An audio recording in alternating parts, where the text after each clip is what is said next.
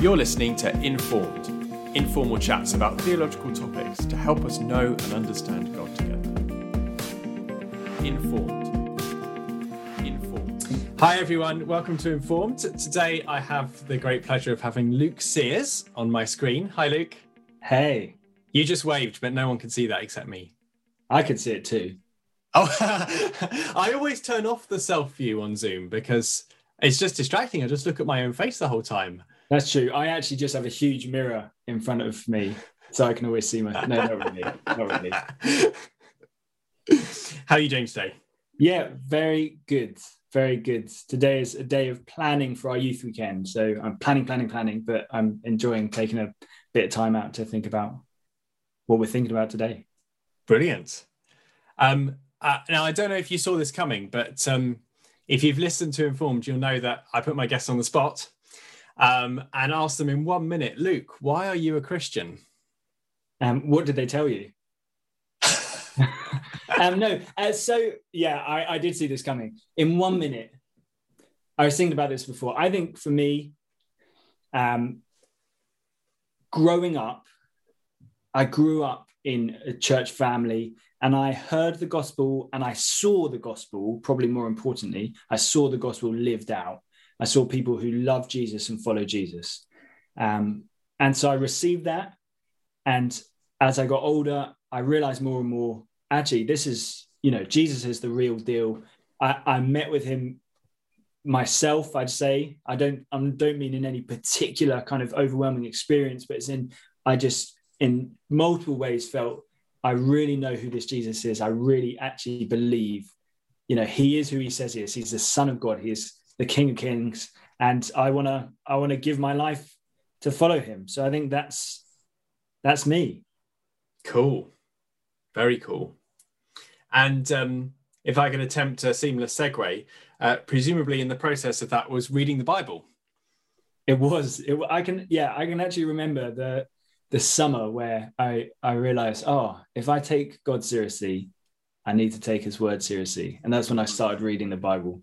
So yeah, that seamless segue indeed. Yeah. How just to derail my own seamless segue? How old were you when that happened? I can't remember. I was on holiday, um, and so my mum would probably be able to tell me how old I was because she remembers. I, I think kind of early teens. Yeah. Um, cool yeah, I think. Yeah, cool. Well, any early teens listening, um, open your Bible. Um, and we're going to help. We're going to help everyone to open their Bibles today because we're going to talk on this episode of Informed about um, how the whole big picture story of the Bible fits together.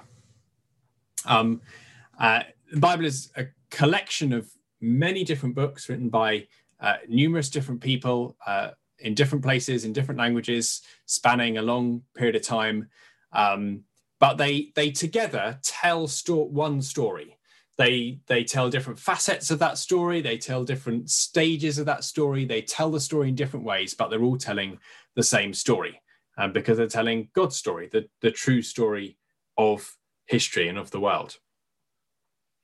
Um, and so we thought we'd try and show that today um, in in a few ways, but particularly to start off just by walking through uh, the biblical story from start to end and pick one particular theme, one thread that runs through.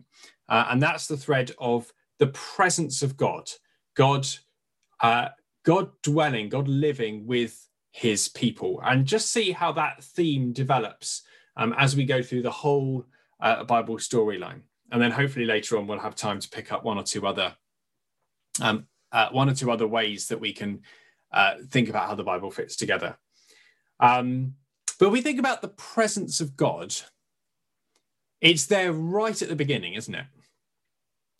Yeah, I think, yeah, I think right in Genesis chapter one. So, Genesis, the first book of the Bible, um, right there on page. Well, I was going to say page one. You probably have a contents page. You probably have a copyright page, all that stuff. But in the first actual page of our Bible, um, God creates, God creates the world. Um, and in everything he creates, he creates um, humanity. He creates Adam and Eve, and they're placed in a garden. And it's quite, I've, it's fascinating. I feel like I've read the story, I don't know, hundreds of times, maybe. Um, and there's lots clear about it, and there's lots that's mysterious about it. But there's a sense that they were with God there. Um, I think that's made most clear because there was a sense they were kicked out of the garden, mm-hmm. removed from his presence later, and that was significant. Um, but right there, the a very early stage of the Bible, they were with God in some very special way in in the Garden of Eden. Mm.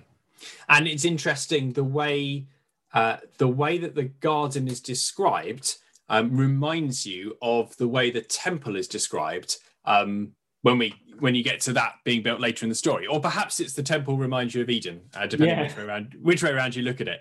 Um, but you know things like uh, things like cherubim guarding the entrance, or um, the the kind of uh, all the um, nature based decoration in the temple that makes it feel like oh, it's like the pictures of garden.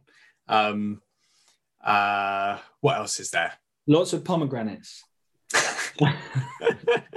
you think why are all these pomegranates on the temple? But it's supposed to remind you of a garden. Yeah, yeah, yeah. It is. It is this. Uh, yeah, I, all the specifics aren't in my head right now, but there are so much kind of beautiful garden imagery. Um, I think one of the also one of the fascinating things thinking about was Genesis one language reflecting the temple, or vice versa. But what do you put in a temple, or at least what would the pagan worshippers put in a temple? Right in the center, you put your idol or your image. Exactly. And so there, right, yeah, right in um, in the first chapters of the Bible, we see that us as humans, man and woman, we're made in the image of God. Right there in creation, yeah. a great temple of God. Yes, and that's that's why um, that's why the second of the Ten Commandments is don't make images. Um, I don't think it's I don't think that's saying don't worship other gods because that's what the first commandment's about. The second commandment is saying, okay, given that you're worshiping the true God, don't make a picture of what you think he's like. Um, you can't do that. That's his job to, to give you an image. And actually, the image he's given us is mankind, men and women living, breathing, relating uh, people, not, nothing that you can make out of gold or whatever. That's really cool. I don't, yeah, I don't think I thought that through before. I'd always thought the first and second commandments, they seem quite similar. that's, that's, a really helpful kind of, um, yeah, distinction between the two. Um, yeah, that's that's cool, brilliant. Yeah, and then if, it, if it's mankind's a vocation to be the image of God, then when the man, capital T, capital M, comes, um, no wonder Colossians says he is the image of the invisible God. Mm. Um, anyway, we're, we're rushing ahead of ourselves. Um, yeah, so creation, temple. There's a, there's another hint. Um, which which some people point to, which is apparently um, in ancient Near East um, temple inauguration rituals. They they lasted seven days, and they they culminated with the bringing of the image into the temple. You think, oh, why why have you got this this sort of seven day poem thing going on in in Genesis one? Um, maybe that's why. Anyway, brilliant. Um, so, so you you you launch into Genesis, the first book of the Bible, with this sense that um, uh, this this Garden Eden, maybe the whole creation, is there to be a temple, to be a place where God is present with His people. Um, now, you, you alluded to them being kicked out of the garden. So, why don't you walk us through the next few bits of the story? What, what happens um, as we work our way through Genesis? Yeah, wow. Okay, let's try and do that briefly. But so we get we get to all the way to the third chapter of the Bible in Genesis chapter three, and we get the story what's sometimes called the fall. Your Bible might title it as the fall.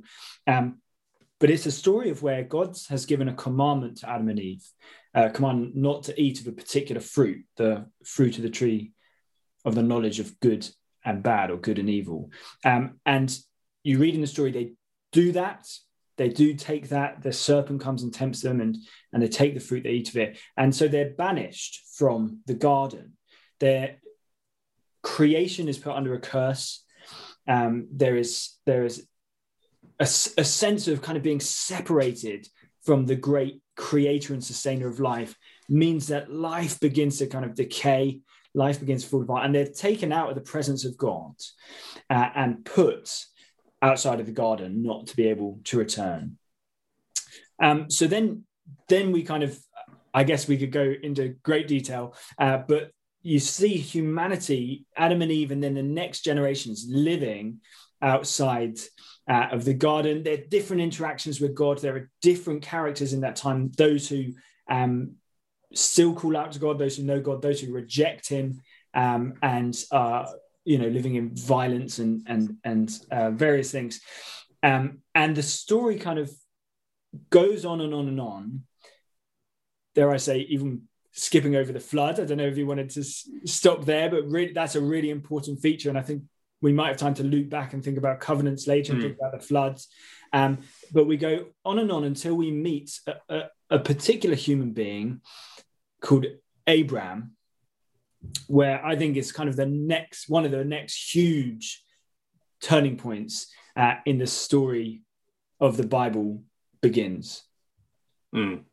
And and within the flow of Genesis, it, it really zooms in. You've had these kind of chapters one to eleven, quite big picture, generic humanity stuff, and then we zoom in on on one particular man, one particular family, and God says that through this family, He's going to bring blessing, which reverses the curse implicitly of of chapter three. Yeah. So yeah. So as you said, kind of the next, the rest of the book of Genesis is focused just on this one guy, Abraham, and then his his descendants for the next two or three generations. Um, and yeah, we see we it's kind of the first real glimpse of hope. Um, there are there are threads of hope in the first eleven chapters of the Bible, but this is the maybe this is where God will start to bring kind of redemption to humanity. Um, I don't know. We we were going to pick up. We're we're wanting to really focus on kind of the presence of God as we go through. So I want to, Simeon, are there particular things that you see in the story of Abraham or his descendants Isaac and Jacob, which you think particularly help us understand the presence of God in that section? It's interesting. I think it's it's to me it's the kind of section where if you read through it, you think, oh right, yeah, this happened, this happened. They saw an angel, they saw God. But when you stop and zoom out, you sort of think, hang on a minute, th- this part of the Bible is maybe a bit unlike what comes before, what comes after. It's this season where God appears to people in really quite dramatic ways. I might be overgeneralizing, but God appears to people in quite dramatic ways, but quite, or when I say dramatic, I mean tangible, like appears like looking like an angel or looking like a bush on fire, which we'll get to in a minute, or whatever, but in a sl- in a somewhat unpredictable way. So you get these manifestations of the presence of God, Jacob having a dream, or um, uh, Abraham uh, meeting some angels, one of whom turns out to be talking as if he's God. Um, Moses encountering a burning bush and so on. But it's it's um it's it's sporadic and Mm. it's unpredictable. Um, and so something quite striking happens uh, after the Exodus. Once Jacob's family had been down to Egypt, grown, become unpopular, become enslaved, been rescued by God, um, uh, he then uh, sets up an arrangement by by which he can come and be present on their campsite in a tent. Hmm. Which, when you put it like that, Sounds like New Day. I think it's slightly more than that. I, yeah, so so we've yeah, I think we've we've zoomed through now the first book of the Bible, Genesis, and we're now in Exodus, um, the second book of the Bible, where yeah, where where we start to see God's people. They're the descendants of Abraham, the descendants of Israel, the grandson of Abraham. So they're called Israel um, or the Hebrews. Um, and I think you get this fascinating thing where we we really start to see the importance of God's presence with His people in the Book of Exodus. Now, uh, one of the things I I was thinking about as I was preparing for this um, is a really pivotal point in the center uh, of the book of Exodus is God's God's people have been brought out of slavery like you said, Simeon, and they've been brought to this mountain, Mount Sinai, where God speaks to them, God meets them, uh, and He has just sent Moses down with the Ten Commandments. They've had like it, it, it reads really like a, a marriage ceremony between God and His people. They've made covenants to one another, and Moses comes down at the end of this ceremony and finds God's people already essentially committing adultery with their God. Um, the, the golden calf story, if you know it, um, and what's fascinating about that is what happens next is Moses intercedes for his people. And the thing that he is most desperate to ask God for is that God would have his presence with them. That God would not just, God says to them, guys, I won't destroy you, but I'm not going with you. And Moses comes to him, I think it's Exodus, around Exodus 33. And he's saying to the people, he's saying to God, God, no, you must go with us. Actually, we're just like any other nation if your presence is not with us. Um, I'll read just a few verses from Exodus 33 16 or 15. And he said to him, Moses said to God, If your presence will not go with me, do not bring us up from here. For how shall it be known that I have found favor in your sight, I and your people? Is it not in you going with us so that we are distinct, I and your people, from every other people on the face of the earth. And so Moses is, is, is wrestling with God in prayer. He is interceding. He is throwing everything. It's an amazing passage because he knows that if God's presence is not with his people, really there's no point. And God's God agrees. Of course, God agrees. This is what he wanted to see in his people. He wanted a heart that longed for the presence. And then you go through the rest of the chapters of Exodus, which a huge proportion are made up of what I used to think was boring detail. And so a huge amount of the end of Exodus are details describing jewels and curtains. Um, if Miriam's listening, I wasn't cutting curtains. I'm so, so sorry. Um, but beautiful embroidery and beautiful tent making. Why? Because the very last chapter and the very last passage of Exodus says that this tabernacle or this tent was built and God's glory filled the temple, uh, the, the tabernacle, and God was finally in the midst of his people. And so this the end of Exodus is this huge crescendo that finally God is in the middle of his people. Mm. And through Exodus, God's presence has been kind of manifested by the pillar of cloud, the pillar of fire. And yeah. at that moment, the cloud fills the tabernacle, doesn't it? Yeah. Uh, and Moses can't even go in. Yeah. Um, uh, amazing what what that looked like. And um, and what's what's amazing before is actually just before the passage I read a second ago in Exodus 33, Moses is meeting with God. It says in a tent of meeting. And one of the specific things it says is this tent was far outside the camp. Mm. It hmm. makes really clear, you know, Moses could meet with the presence of God, but it was far away from the people. But that was never God's desire. God's desire is this right at the end in Exodus 40 to be right in the middle with his people. Mm. And it is right in the middle, isn't it? They have this layout of where they all pitch their tents, and the tabernacle is is a cross shaped layout, isn't it, with the tabernacle right in the middle? Yeah. Or something like that, anyway. Yeah. Um, uh, Luke's miming, which none of you can see. Um, I'm juggling as well. I'm not. and you've got the problem of how how is this holy God going to live in a tent in the middle of this sinful people? Um, and so he sets up uh, he sets up laws, standards which they have to keep um, to reflect his holiness. He sets up a sacrificial system uh, which can deal with their sin he uh, sets up a separation um, whereby you know you've got like these concentric zones within the tab the tabernacle and and um, uh, and so God's presence is kept uh, kept away from from the people, uh, but He's there.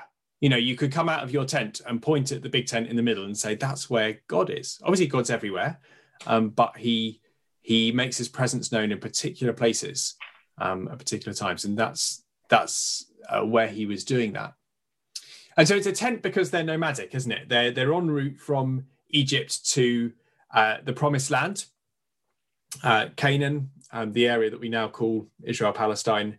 Um, they're en route. Uh, they have a 40 year diversion because uh, most of them don't trust that God can can uh, take them into this land. Um, uh, but eventually uh, he does uh, under Joshua. and the people go in under Joshua as as he leads on behalf of God, and um, they start settling this land, uh, which God promised to Abraham, didn't he, uh, to to give him a place where they could live.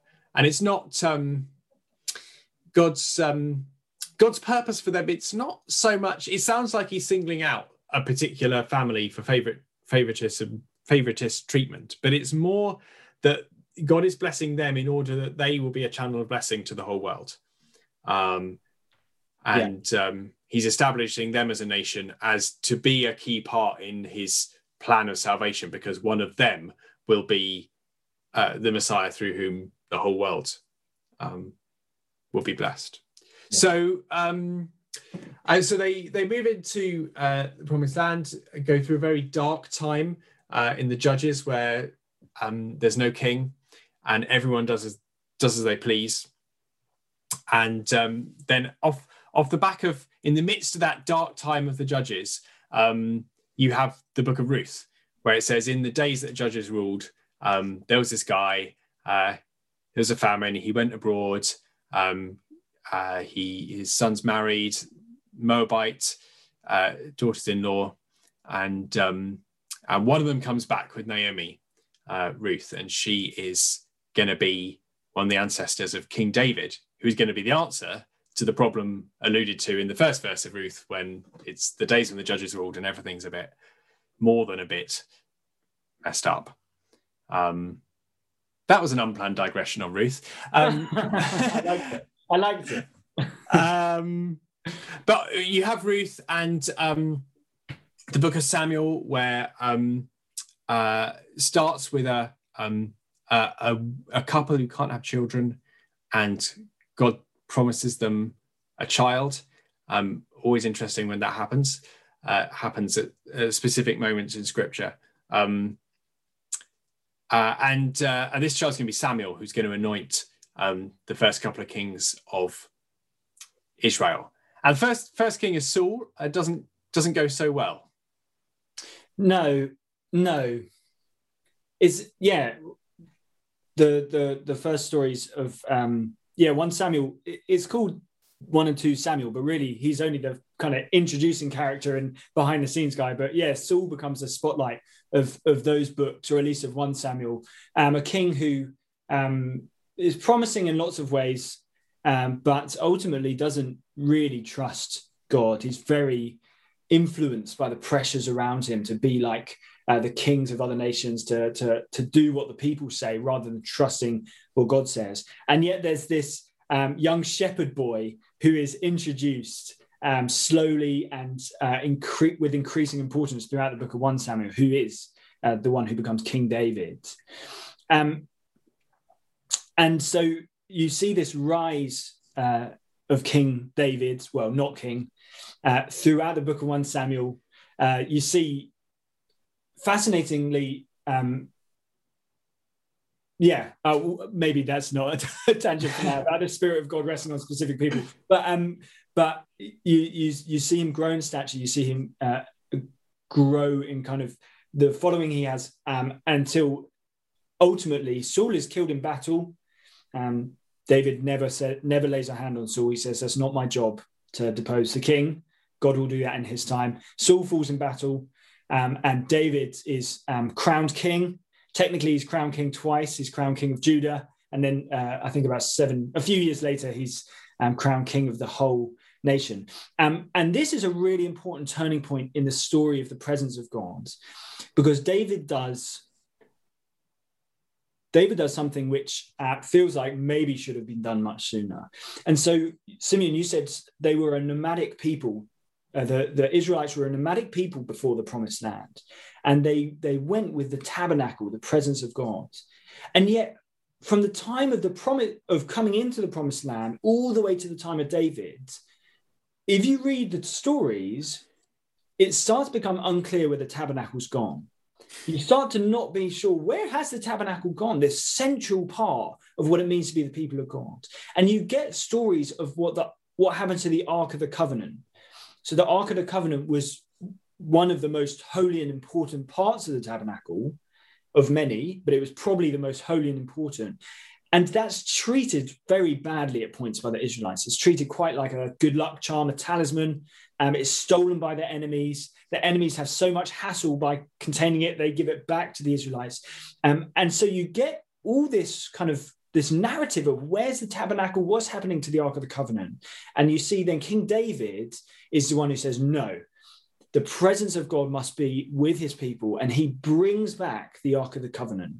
Um, it, it's quite an amazing story. Um, I can't quite off the top of my head remember where it is. Um, in I think it's is it the start of two Samuel. Yeah, it's when he's king. So I think it's the start of two Samuel. But it, he brings back um, the Ark of the Covenant with a few slips and trips on the way into Jerusalem, the new capital city, as it were, David City. Um, and his heart is to build a permanent building for the Ark of the Covenant, a permanent building for God. Uh, and yet, fascinatingly, God says to him, I know you want to do that for me, but it's not you who will do that, it's your son. And we'll come back to this promise because it's in 2 Samuel 7 and it's one of the great messianic promises of the Bible. So hopefully later we'll have a chance to come back to that. Um, but David's son Solomon, who's the next king of Israel, builds a temple. He builds the, the thing that will replace the tabernacle. And just like at the end of in Exodus 40, the presence of God fell on the tabernacle and not even Moses could enter, we read uh, in 2 Chronicles 7, as soon as Solomon finished his prayer, that he's praying to dedicate the temple, Fire came down from heaven and consumed the burnt offerings and the sacrifices, sacrifices, and the glory of the Lord filled the temple. And the priests could not enter the house of the Lord because the glory of the Lord filled the Lord's house. And so we get this second amazing kind of uh, a Hollywood moment. That's why I called it earlier. this this wonderful scene of God's presence coming again into the midst of the people where it was meant to be, where God always wanted to be. Uh, and you get this, yeah, this incredible scene of it happening in 2 Chronicles 7. Mm. As, as, a tangent, um, the, the book of 1 and 2 Chronicles is a parallel narrative of many of the other books of the Old Testament. So it parallels, well, I think technically it starts back at Adam and Eve, doesn't it? But it, I think so, it yeah. parallels really um, one and two Samuel and one and two Kings. Um, and so you get similar stories, uh, but with different focuses for, for various mm. reasons. Yes, good to flag that up. Um, so, so God's God's desire to uh, make His presence known with His people is now manifested uh, with a permanent stone-built temple in in the capital city of the land that He's given them to live in. Um, so uh, you got uh, a wonderful king on the throne. Uh, the presence, or you had a wonderful king on the throne in David, and you've got a wonderful king who starts well, uh, starts wonderfully in Solomon, um, uh, and uh, God's presence there, and so surely all will be well. Um, but sadly, not. No, so so you get king after king. Actually, after Solomon, Solomon's son um, is the king who uh, has to see the kingdom split in half. Um, and so there's a northern kingdom now, which is known as Israel. Um, and the, the southern kingdom is renamed Judah because it's made up of Judah and Benjamin and maybe Simeon. Um, Simeon's kind of chilling in there somewhere, isn't it? Not you, Simeon. Um, yeah.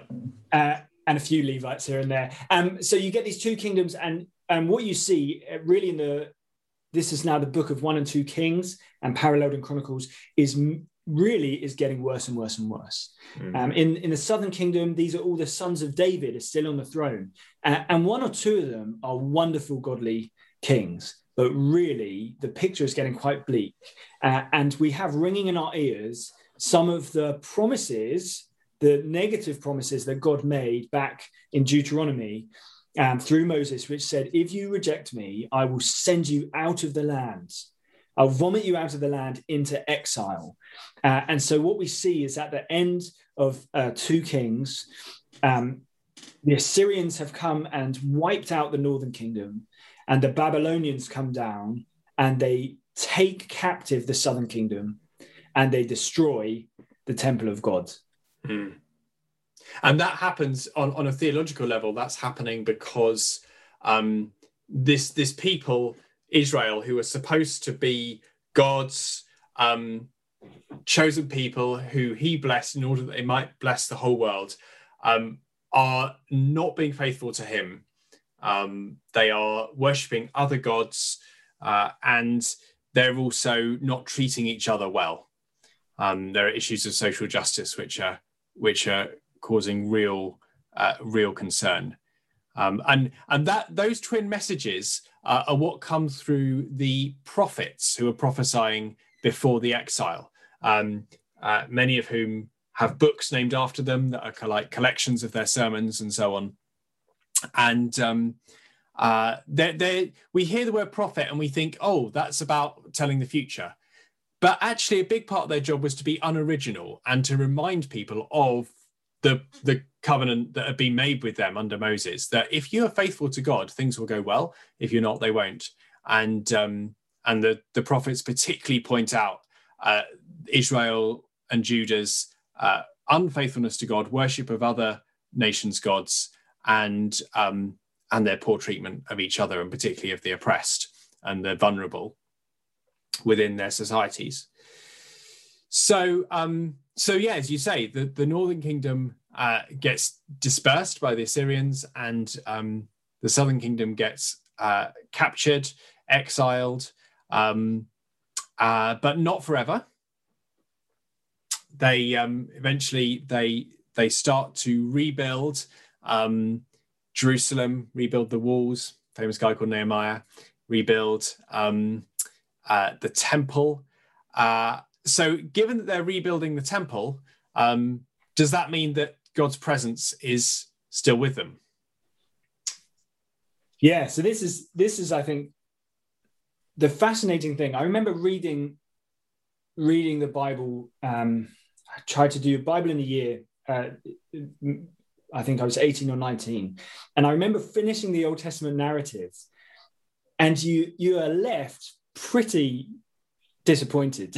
it's anticlimactic ending, um, and we'll we'll we'll see why. But but some of the prophets had been saying that there will be a second temple. If you look at the end chapters of Ezekiel, you'll see this wonderful new image of a temple. In Ezekiel 10, you see the presence of God leave the temple and so Ezekiel is, is seeing this is what's happened, guys, because uh, we've been thrown into exile, the temple's been destroyed. And yet, the end chapters of Ezekiel, he's prophesying that God will come back and build a new temple. Haggai talks about a new temple, a more wonderful temple. And then, as you say, in the, the narrative books of Ezra and Nehemiah, we actually see the new temple start to have its foundations laid. We have it, it rebuilt and re inaugurated.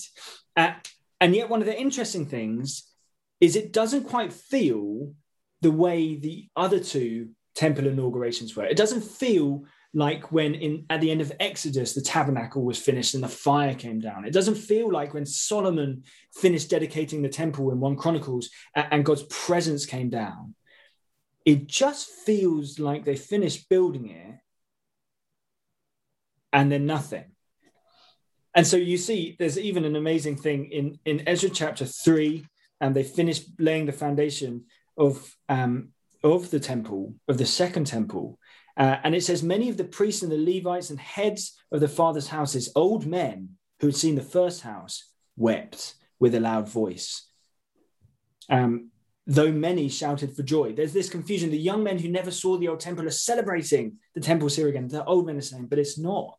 It's not as its former glory was. And so we're left feeling I don't think the prophecies have been fulfilled. I don't think Ezekiel's great vision of the temple is is this.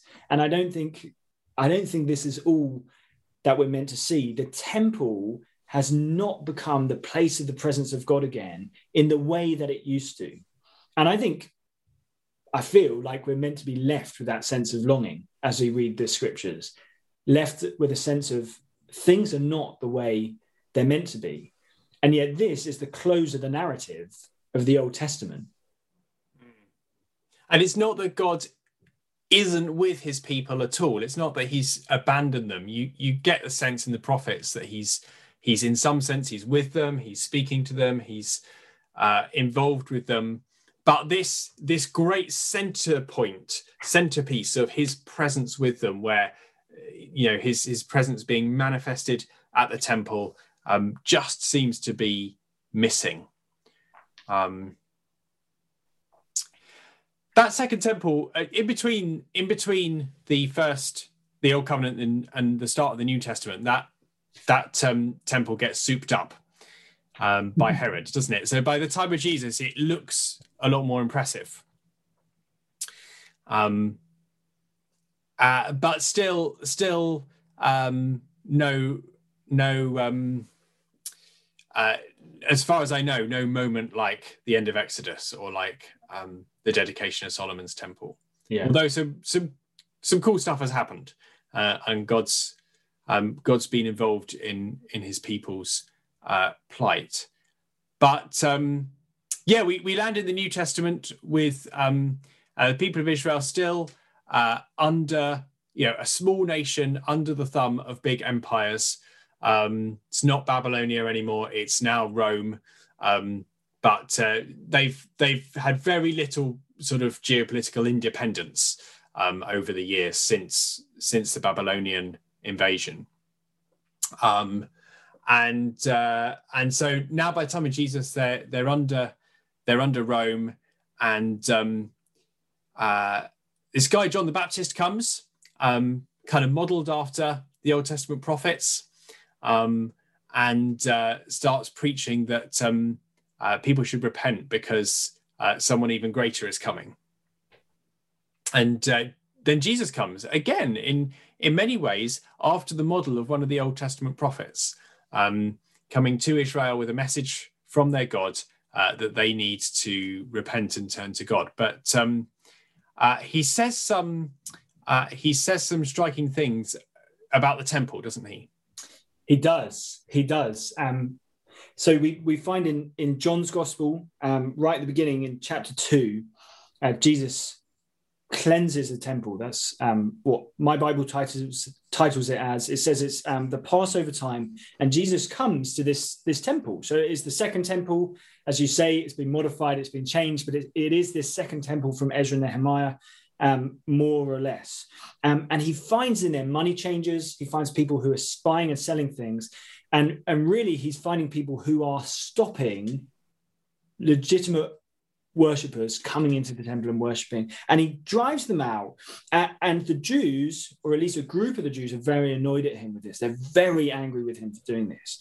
And so we read in john 2 verse 18 so the jews said to him what sign do you show us for doing these things in other words kind of how dare you and jesus answered them destroy this temple and in three days I will raise it up.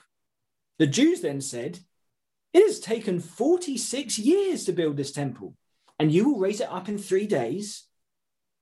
And then John gives us a little comment, the, the author of the book, in verse 21. But he, Jesus, was speaking about the temple of his body. And so we get this, this glimpse, uh, and we get a few glimpses throughout the Gospels that actually something quite different is happening in the person of Jesus. He's he might be modeled after the Old Testament prophets, but there's something very different about him. Because in Jesus, the very presence of God, the fire that came down on the tabernacle, the, the presence that filled Solomon's temple is somehow Emmanuel, is God with us in this human being. Uh, and so Jesus shows himself to be the temple of God, the fullness of the presence of God. Um, ironically, it's those words that are twisted and used against him as trial and crucifixion. Someone says to him, Oh, Jesus said he was going to destroy the temple. And yet, in that false accusation and that wrongful condemnation, as his body is crucified, the temple, the true temple, the temple that actually no stone or, or material could ever make, God himself does allow himself to be crucified, the temple destroyed. And yet, just as Jesus promised, three days later, he raised from the dead. And so we have really the centerpiece of what all the temple narratives have been looking to so far. But it doesn't stop there. As Jesus dies, um, the curtain of the the stone temple in Jerusalem uh, is torn in two, isn't it? Which is um, sometimes described as as uh, meaning that you know there's now access into the presence of God for people. That barrier's not gone. Um, you could equally well see it as a sign of judgment on that temple. Um, it's uh, it's not um, uh, it's not represented a people who are faithful to God, um, and um, uh, and and actually there's there's there's a new covenant. Jesus says at the at the the Last Supper, this this cup is a new covenant in my blood. There's going to be a new way um, for people to know God and relate to God. Um, which you see after after Jesus' um, resurrection and ascension, or before the ascension, he says, "Don't don't go anywhere yet, guys. Um, you know, you, you're going to be my witnesses throughout Judea and Samaria and to the ends of the earth. Um, but don't go anywhere yet. Wait for the promise. Um, wait for the promise, which is the Holy Spirit, isn't it? Yeah. So we get we're now in Acts two, so it's the first book after the four Gospels. Um, the long title is the Acts of the Apostles, so it's really telling the story of once Jesus has ascended at the start of the book. What does the early church look like? And right in chapter two, uh, we read when the day of Pentecost, which is a Jewish festival, um, when the day of Pentecost arrived, they were all together in one place, and suddenly there came from heaven a sound like mighty rushing wind, and it filled the entire house they were sitting uh, where they were sitting, and divine tongues as a fire appeared and rested on each of them. And they were all filled with the Holy Spirit and began to speak in other tongues as the Spirit gave them utterance. And then um, it, it, it, continues. They, they go outside speaking in different languages. People say, Whoa, how do you know my language? Uh, and then uh, Peter stands and uh, uh gives a sermon where he quotes um, Joel, the one of the books of the Old Testament, one of the prophets of the Old Testament, where he says the Spirit will be poured out on all people, and so we get this we get this narrative in Acts two, the the, the Pentecost narrative, where it feels like ah, this is what we were waiting for. The fire fell on the tabernacle that Moses um, was was around for. The fire fell on Solomon's temple. Um, Jesus has come and changed everything and said, just wait a little longer. And now the fire has fallen. God's presence has come, but no longer into a building, temporary or permanent, but actually into his very people. And then you get the wonderful, uh, the wonderful teaching uh, from the Apostle Paul in 1 Corinthians in chapters 3 and cha- chapter 6 that we, God's people, we are the temple of God. It is now us that God's spirit, that his very presence dwells in. And he describes that in a couple of different ways, doesn't he? In chapter, is it 1 Corinthians 6, where he says, Your body um, is a temple of the Holy Spirit. Um, uh, and I don't want to just gloss over that and say, oh, that means you are a temple of the Holy Spirit. I think let's let's remember that that the biblical authors uh, uh, value and honor the physical created um, world that God's made. We're not just um, you know disembodied souls, brains um, who are just you you know uh, randomly happen to be find ourselves in a body. No, God made us embodied people, and that's a complete sidetrack.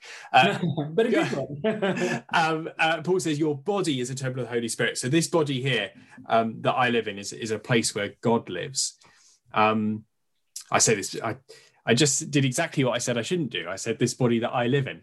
Um, my um, body, my body um, is is a temple of the Holy Spirit, as is yours. But then also he talks to the church, doesn't he, and says, "You are the temple." So there's a sense in which the church corporately is the particular place where God's presence is known, and um, uh, as well as individual Christians.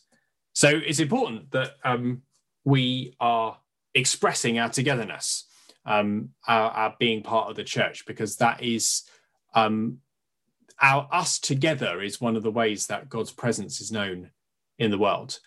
Um, and through the book of Acts, you see uh, Jesus has uh, commissioned apostles to um, to uh, take the good news of Jesus um, to all nations. Um, and as they go, they're, they're planting churches, these communities that will be temples of the Holy Spirit, um, made up of people who've accepted Jesus as their king, not just Israel's king, but their king, whoever they are, whatever nation they're from. Um, they're added in to the people of God as they as they choose to follow Jesus. John has a vision,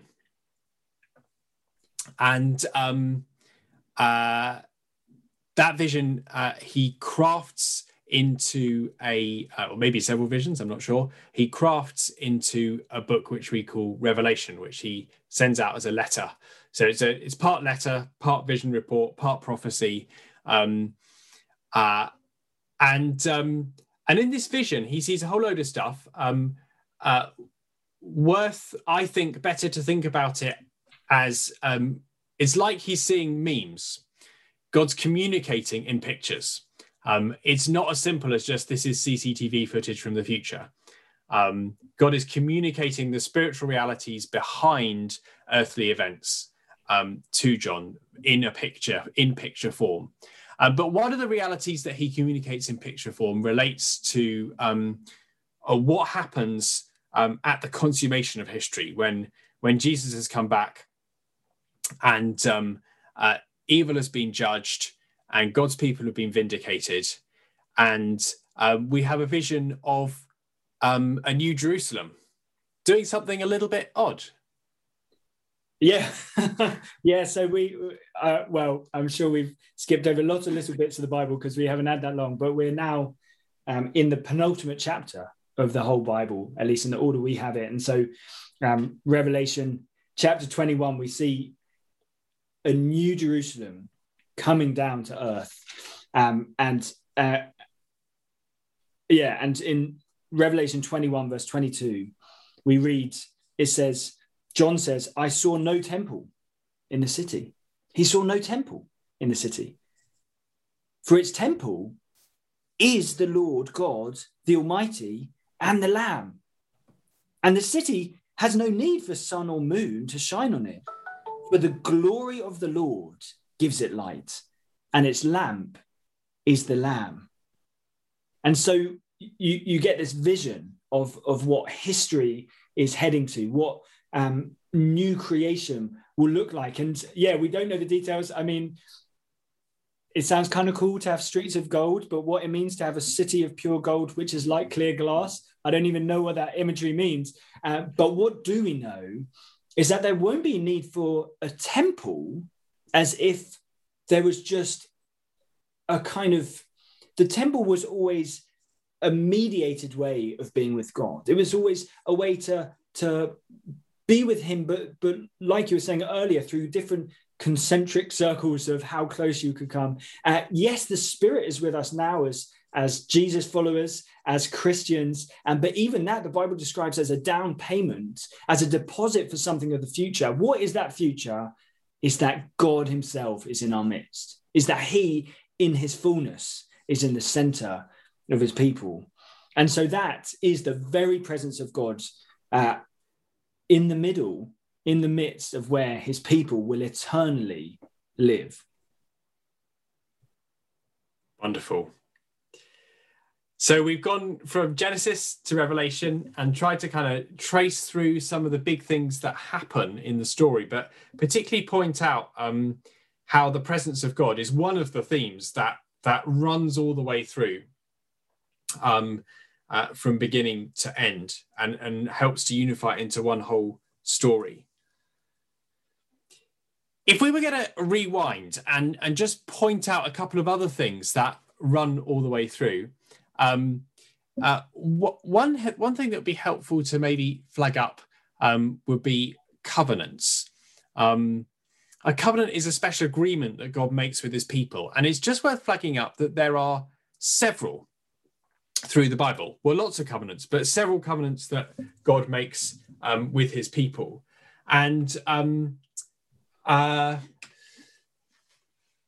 the first one comes uh, with Noah, and the uh, after the flood, God makes a covenant with with the whole of creation, saying, "I'm not going to destroy the world with a flood like that again." Um, I guess, in other words, I'm going to not going to deal with evil that way which begs the question well, how is he going to deal with evil then? Um, he then makes a covenant specifically with Abraham, um, his people, uh, his descendants will be blessed and will be a blessing to the whole world, um, particularly fulfilled in Jesus, um, who is one of Abraham's descendants and is a blessing to the whole world, um, and fulfilled in us because we who have faith, like Abraham, have faith in God, are grafted in to his family, and it's as if spiritually we're we're his, his descendants too, and we're part of that covenant.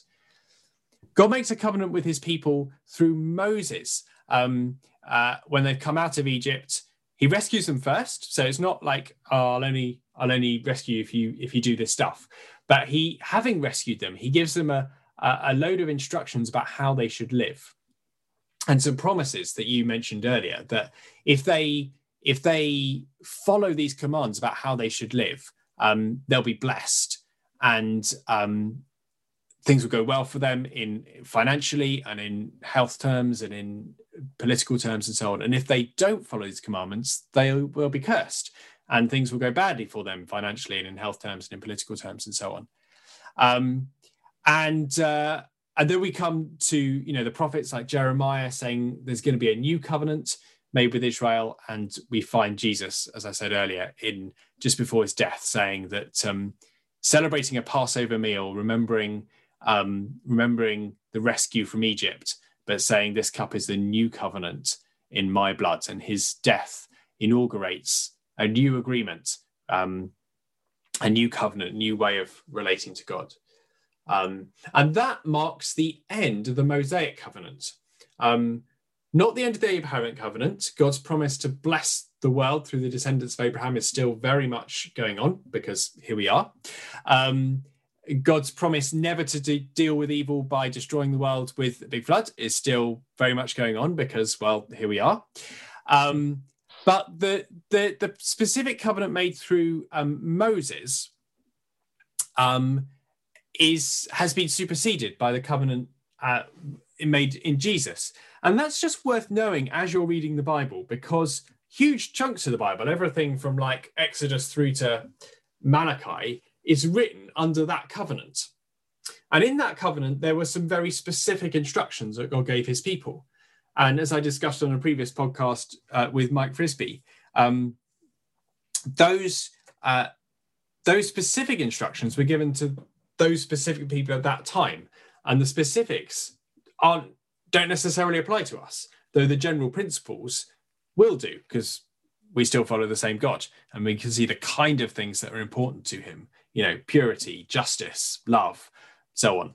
Um, but the the specific instructions might not. Um, but the other thing that's worth bearing in mind is that there, those specific promises of blessing and cursing, which was basically what we would call a prosperity gospel, was how God operated with his people for a long period of time. But it was always intended to be temporary uh, as, a, as a lead up to the covenant that he was going to do uh, in Jesus. And so we don't now live under a quote unquote prosperity gospel in exactly the same way. We're not promised this, this close link between faithfulness to God and material prosperity, health going well, and political implications. Um, and I can understand why people do talk that way sometimes as Christians, because so much of our Bibles were written under that regime. Um, but that was a specific way God was interacting with his people for a specific period of time, uh, which which is not current.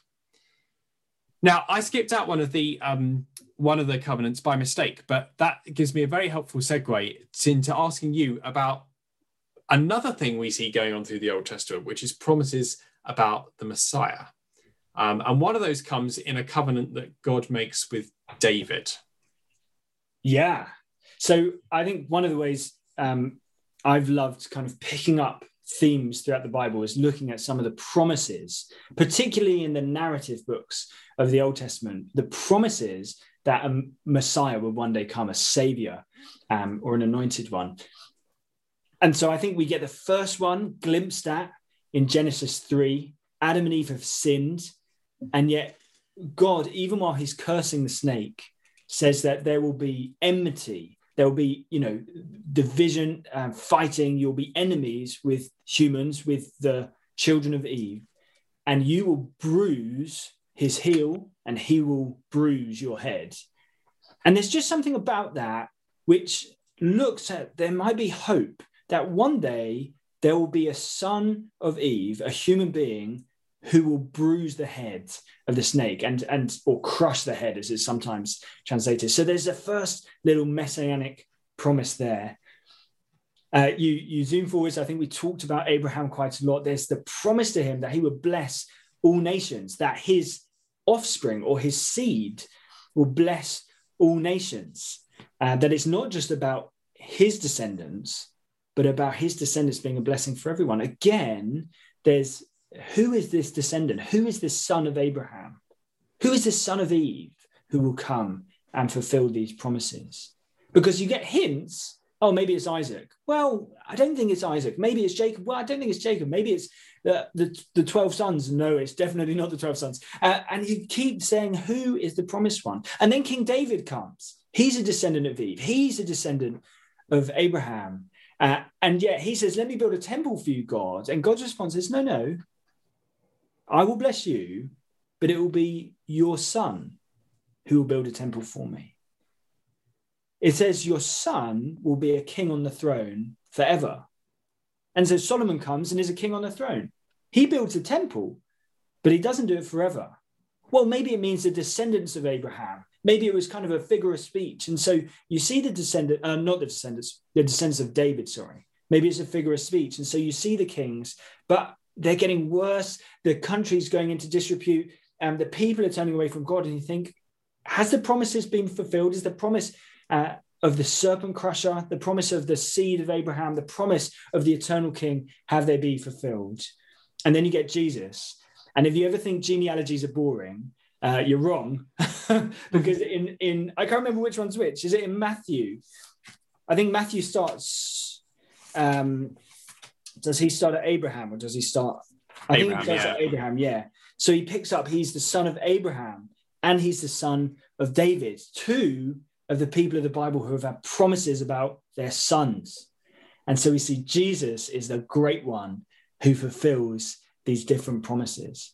And they're just they're just kind of the big ones in the narrative. We get wonderful promises in the prophets. Isaiah has wonderful things about the Messiah, who there'll be, um, and throughout throughout many parts of the Old Testament um, about who the Messiah or the anointed one, which really the king was the anointed one, and maybe the priest as well. There's some ideas of that, but really, you know, King David would have been called the anointed one. And so, where is the new David? Where is the true David, the one who is even greater than David? Um, yeah, so that's one of the ways I love to trace themes uh, through the Old Testament. That's brilliant. Well, we should wrap up. We've talked for a long time. Um, hopefully, um, what we've done is just thrown some stuff out there that's going to help people to um, orientate themselves, know where they are, know what's going on when they're reading a particular part of the Bible, um, but also to be able to see how it fits together and, and relate whatever they're reading to the bigger picture. Um, because uh, it, each individual part of the Bible uh, is wonderful in itself, but its wonder particularly comes from how it contributes to the whole story of God uh, rescuing the world um, from evil, from suffering, from the curse, from sin, from death, um, through uh, a descendant of Eve, through a human being, oh, through a, um, a member of Abraham's family, through a, a king in David's line.